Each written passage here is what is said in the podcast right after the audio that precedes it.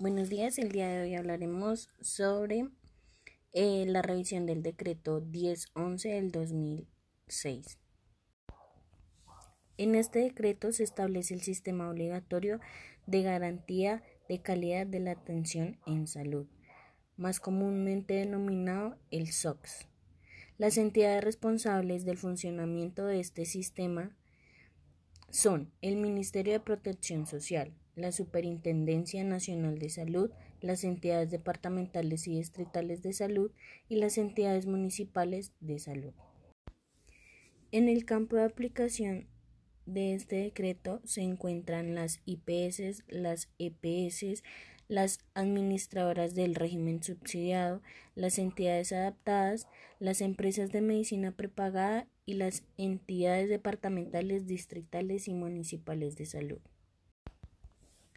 Cabe resaltar que este sistema no aplica para los bancos de sangre, las infraestructuras, las unidades de biomedicina reproductiva, algunos procesos en laboratorios de genética forense u entidades que producen insumos de salud y productos biológicos.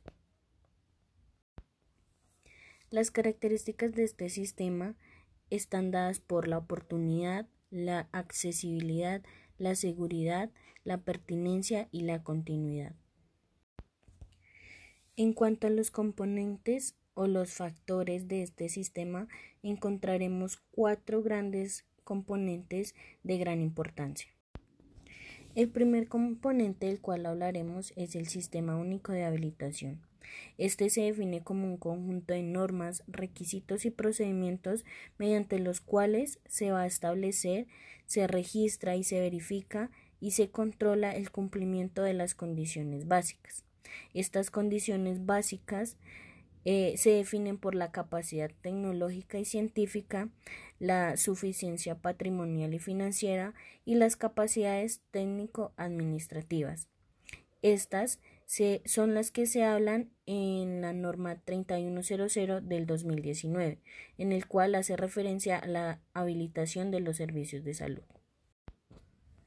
El segundo factor o componente es la auditoría para el mejoramiento de la calidad, y esta se va a derivar de dos procesos. Primero, la realización de actividades de evaluación, seguimiento y mejoramiento de procesos definidos como prioritarios.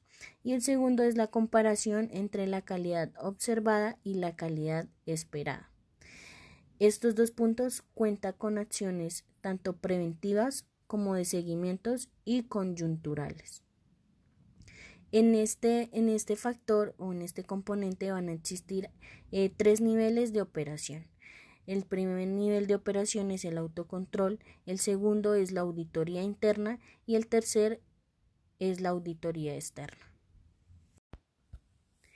El tercer factor o componente es el Sistema Único de Acreditación, que se entiende como el conjunto de entidades, estándares, actividades de apoyo y procedimientos de autoevaluación, mejoramiento y evaluación externa que están destinados a demostrar a evaluar y comprobar el cumplimiento de niveles superiores de calidad y que decidan acogerse a este proceso.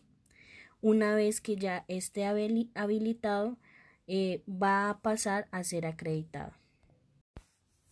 Por último, encontraremos el componente de Sistema de Información para la Calidad. Este se refiere a estimular la competencia por calidad entre los agentes del sector que al mismo tiempo permita orientar a los usuarios en el conocimiento de las características del sistema. Aquí se van a dar tres pasos que son la inspección, la vigilancia y el control. Básicamente, este sistema lo que busca es proteger la vida y garantizar la salud de la población. Y en este, los temas de competitividad entre proveedores se incorporan como incentivos para el mejoramiento de la calidad de la prestación del servicio. Es importante hablar sobre la normativa de la calidad de los servicios de salud, ya que por medio de ella se permite y se busca otorgar un servicio eficiente, sin errores y con altos estándares profesionales.